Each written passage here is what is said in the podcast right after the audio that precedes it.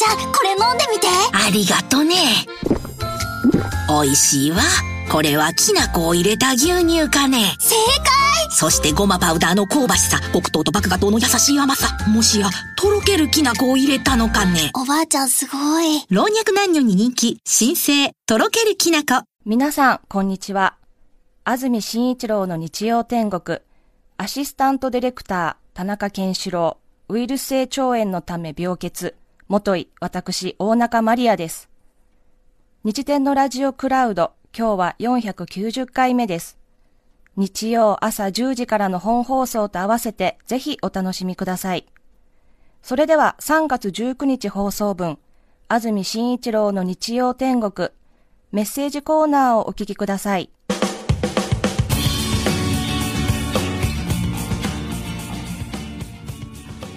今日のメッセージテーマこちらです制服の話です。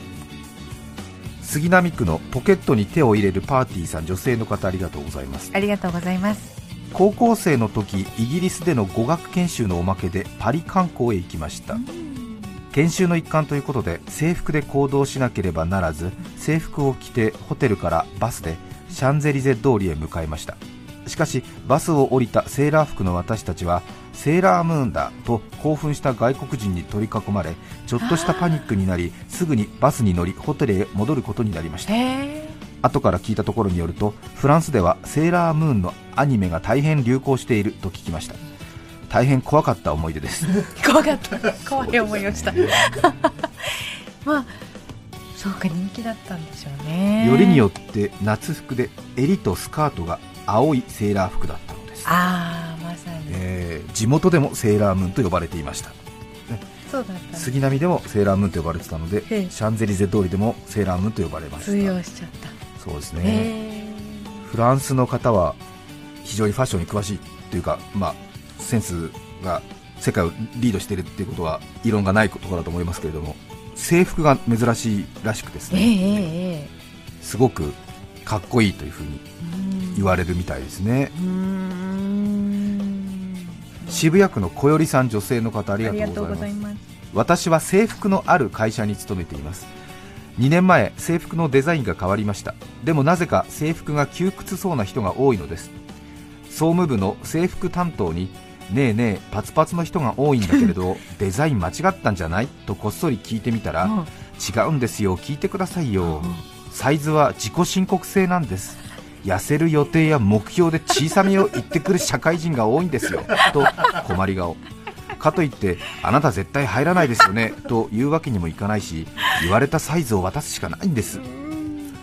明らかにスカートのファスナーが上がらない人もいるんですよ。とため息をついていました。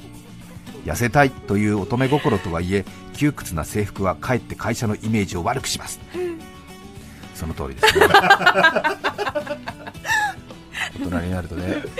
わかりますよ。そうばっかりつくからね。ついつい言っちゃうよ。本当ですよね。本当ですよね。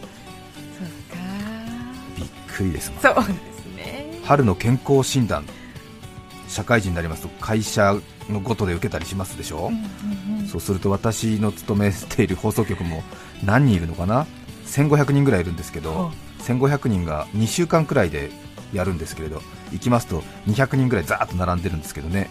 でその順番でやってますとえ体重測定の時とかでちょっとでも体重を少なく見積もろうとしたりとかしてなんか時計外したりベルト外したり風体で引いてるっていうんだけどもなんかプチプチプチってもうすごい時間かかってそんなそんなね40、50で体重1キロ、2キロでどうだって言うんだよって思わって遅えよとか思って仕方ない変わらないよって思ったりとかねいやーね男性もあるんですね。なんか女性だけじゃないですか？でなんか保健婦さんみたいな人なんか問診みたいなのもあったりして。長いやついるんだよね。何話してるの？いやいやまあ大事なことですけど。うん。大事なことですけどね、ええ病気じゃねえよ！みたいな感じで、ね、後ろから。後ろから。常総市のソフト達夫さん男性の方からいただいています。ありがとうございます。ございます中学生になった頃の話です。中学生の友人同士で都内まで遊びに行くことになったのです、はい。都内イコール怖いところというイメージもあり私たちが遠出をすると言ったら千葉県柏市内までであったりまた都内まで行くのは必ず親同伴でした。保護者の同伴もなく都内まで足を運ぶということは田舎育ちの私たちにとっては大冒険に近いものだったのです。わかりますねさてそこで問題はどんな服を着ていくかです。田舎臭い格好では都内の少年に舐められてしまう。私たちは大いに悩みました。そんな中一番気の弱い性格の持ち主である松下君は集合場所に上下ともにドイツ軍の制服を着てきました。松下君はミリタリーマニアだったこともあり本人曰く軍服を着ていけば舐められない喧嘩は戦わずにして勝つだよと力説していました。おかげで何のトラブルに遭うこともなく東京ドームで行われた日ハム近鉄の試合を観戦することができました。喧嘩は戦わずにして勝つ。軍服を着たまま大好きな日ハムを応援していた松下君がら人生において大事なことを学びました。ありがとう松下君。ありがと中学校の頃友達とね 都内に遊びに行く。うねえ。緊張して。そう松下君はドイツの軍服を着てきた、そして東京ドームで日ハムと近鉄の試合を見るっていうこの哀愁。最高ですよ。そうですね。本当ですよね。胸がキュンキュンしますよ。本当にファイターズは今ねうん。北海道行きましたけどやっぱりねうん。あのお客さんが入らなかった頃の日ハム最高ですよ。もう本当に忘れられない。ね日ハム近鉄とか最高ですよ。ロッテ近鉄とか最高ですよ。もう。たまらない。川崎球場の頃ね知ってる人。ああそうですか。えへえまあね。ええそう。今今今の方がいいんですよ。うんうんまあそうですよね。全て分かってるつもはいりですけどね、はい小山市からいただきました。はいスクールティーチャーさん36歳女性の方ありがとうございます現役の先生ですね。ね。数年前私が勤務する高校の制服が新しくなることになりました、はい。私は新制服検討委員会のメンバーになりました。お。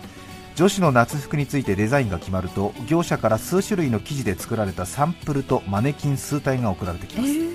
そのサンプルの下に少し派手な色の下着を着せ霧吹きで水を吹きかけ下着がなるべく透けないような生地を選んでいくという作業が先生にはあるのです。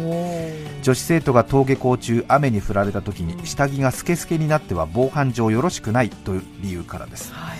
私は50代前半の男の先生とペアになり霧吹きで水を吹きかけますこの生地は何プッシュで透けた？やこの生地は透けるまでは時間がかかったけれど水が浸透してからはベタっと張り付いている感じだなどコメントを書きながらやっています。作業を続けているとふとその50代前半の先生が言いました。なんか興奮しちゃったな！ダンディーで生徒にも人気のあった先生だけにあの発言にはショックでした その後その先生が女子生徒と話しているところを見ると心なしか心配になってしまう日々を過ごしています。現役の高校の先生。うん。そうですそねうん。もう思っても言わないでほしかった。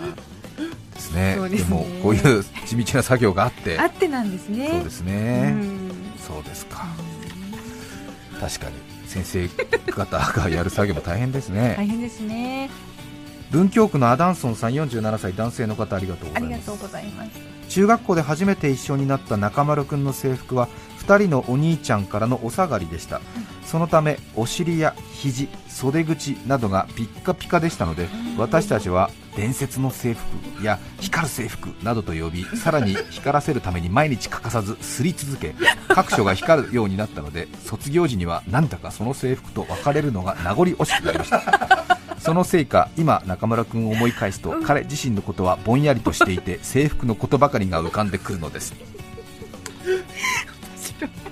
みんなでせっせと。そうですね。ひどいよね。丸くんお兄ちゃんからの2人のお兄ちゃんからのお下がりだからもう袖口とかがピッカピカだったんでみんなで伝説の制服光る制服などと呼び毎日欠かさず中村君の袖とかをみんながスリスリスリスリしてたんでしょ。卒業時には別れがたくなっちゃった。名古屋市のペンギンママさん48歳女性の方。ありがとうございます。20年ほど前私は旅行会社に勤めていました。飛行機の予約を専用のコンピュータで取るのですが全て A 列で特殊なエントリーなのですでもそれを覚えれば世界中どこの区間どこの航空会社でもチケットの予約ができるというもの。新入社員だった私はその予約端末の研修に行くことになりました、はい。あー旅行会社の端末すごいですもんね、うん。その時の教官を見て私はびっくり。なんとその旅行会社の教官はパイロットの制服を着て現れたのです。は教官曰く私は本当はパイロットになりたかったが就職試験に受からずしぶしぶ旅行会社の社員になりました。でも飛行機が好きすぎて航空手配課に配属してもらい毎日飛行機に携わっている。それでこの研修の教官にもなり休日を返上し皆様に教えることになりましたと。大の飛行機好きの教官に教えていただくその端末の操作はとても分かりやすくて面白く飛行機の豆知識も教えてもらいました。例えば飛行機は船をモデルに作ったので乗り降り口は必ず左側にあるとか本当のフライト時刻のカウントの仕方など飛行機端末の予約操作だけ覚えれば良い私たちにはどうでもいい知識なのですが詰め込まれたプログラムの中でそんなちょっとした豆知識の時間が心を和ませ笑いも起こりとても素晴らしい教官だと感動しました。その後旅行会社の社員さんに彼のことを聞いてみたらそれはそれはものすごい勢いでその教官の変態ぶりを教えてくれました。なんと教官は社員旅行にもパイロットの制服を着てくる。とにかく飛行機に乗る日は絶対にパイロットの制服を着てくるんだそうです。ちょっと面倒な人だそうです。そうですね。20年経った今も私はその教官に感謝の気持ちを覚えるとともに、はい。パイロットになりたかった人に出会うとインパクトのある教官を思い出します48歳の元旅行会社にお勤めの方ということですね。へー。そうですね。そうですね。パイロットやキャビンアテンダントの皆さんも人気職業ですからね、なりたい方、ね、ずっと思いをこう募らせていたんだけれどもというところありますね、あれはね本当、求人がないとねなれないので大変なんですよね、私たちの世代は就職の氷河期でもありまして人数は多いし就職氷河期でも本当腹立っちゃって仕方ないんだけれど。だからキャビンアテンダント当時スチュワーデスって呼んでましたけどスチュワーデスになりたくて一生懸命英語勉強してで頑張っててどう考えてもこの子なるだろうっていう子も求人がないんだよね。JAL とか ANA が当時募集してなかったんですよね。で他の世代の人員が余ってるから新卒は採用しないとか経営状況が悪いから採用しないなんて言ってで慣れる世代と慣れない世代で女の子で就職浪人するっていうのは相当な覚悟が必要だからそこで泣く泣く諦めた連中がたくさんいるんだよね、だから本当に今の世代腹立つってことだよね。いや本当なんだよ。当たり外れのある世代でさでもっと苦労してる世代もいるんだけどさ本当だよね。と俺は常々思ってるんだ。まあいあんまり放送では言ってないけどね。今言っちゃったけど、うん、そう本当に。巡り合わせ巡り合わせ。本当に求人がないんだからもう私もともと高校の先生になりたかったんです。それでし高校の先生になるための勉強をしてました。で資格も取りました。で資格は取ったものの今度採用してくれる学校がないとなれないものですからね。勝手に先生先生って言ってるとただの変わったおっちゃんだから要するに気持ち悪い。そうですよ。都立の学校なり私立の学校なりに就職しなくちゃいけないんだけども当時私あれまたちょっと興奮してきた。私昭和48年1973年生まれで一浪して学校に入った口ですけれども信じられます？私学校で学校の先生の資格取ってよし高校の先生になろうかなと思った時に東京の都立高校何校あるか分かりますか？皆さん。東京の都立高校の国語科の教員の採用新卒枠何人だったと思いますか？私たちの時。えー、わからないです。10人？10人いると思います。東京の都立高校ですよ。その時私たちの時の新卒の国語科の新卒の教員枠新卒枠2人だったんですよ定員。なれるか！生まれた時代が悪かったわ！と思ってへねええ信じられない。だから同世代で新卒で学校の先生になった人とか私ものすごい尊敬しちゃうもんね。へもう全然違うよ！っていう感じ。ーそうですかそうですか。あお薬ください。お薬ください。誰か。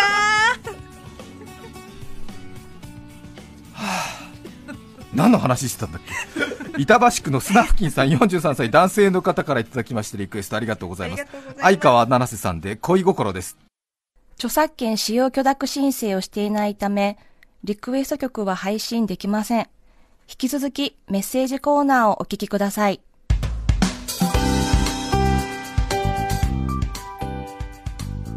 板橋区砂付近さん43歳男性の方からのリクエスト相川七瀬さん恋心お聞きいただきました。先ほどは取り乱しまして大変申し訳ございませんでした。他の世代の方たちに対して少しちょっと言い過ぎたと反省しております。それぞれの時代時代の生き方があるということです。大変失礼いたしました。反省反省しております。強めの薬飲みました。いやいやいやいや豊島区の辛いもポテコさん31歳女性の方ありがとあうございます。りがとうございます。中学校3年生の時京都へ修学旅行へ行く準備をしていると母は私の制服のスカートの裏に古切れを縫い付けていました。はい。携帯はなかったけれど昭和ではなく平成の話です。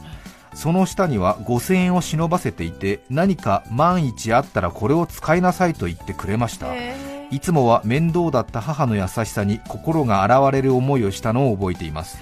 高校に入り修学旅行の時期になりその話を思い出しあれあの5000円と思い取っておいた制服を見るとまだ縫い付けてありました、母に話すとあ今月厳しかったんで回収しますと臨時収入に小躍りしていました。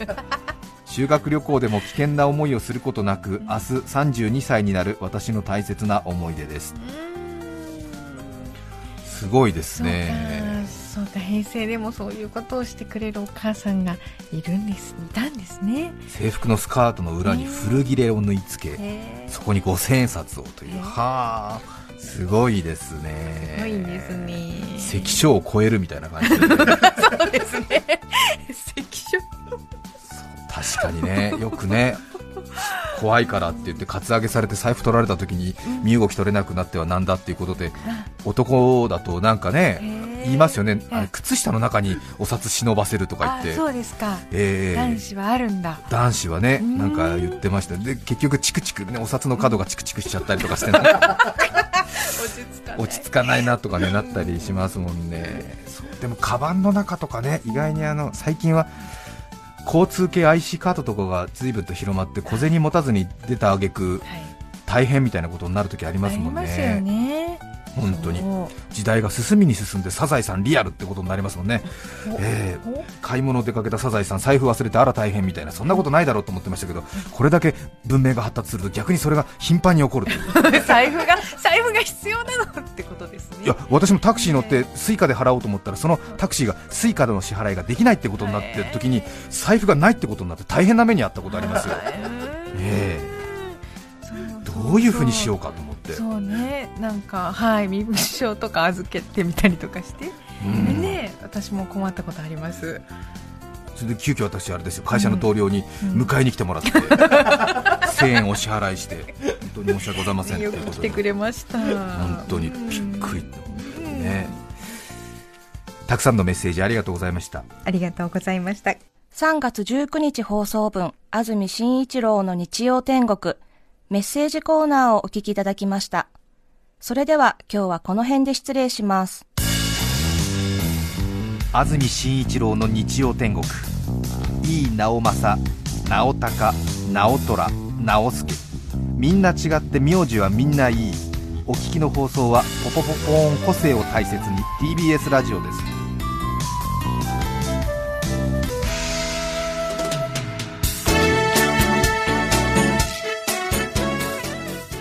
て、来週は放送がお休みです。再来週4月2日のメッセージテーマは、私の気分が上がるとき、インスタントラーメン研究家大山即席斎さんがゲストです。それでは日曜朝10時、TBS ラジオでお会いしましょう。さようなら。安住紳一郎の TBS ラジオクラウドこれはあくまで試供品皆まで語れぬラジオクラウドぜひ本放送を聞きなされ954 905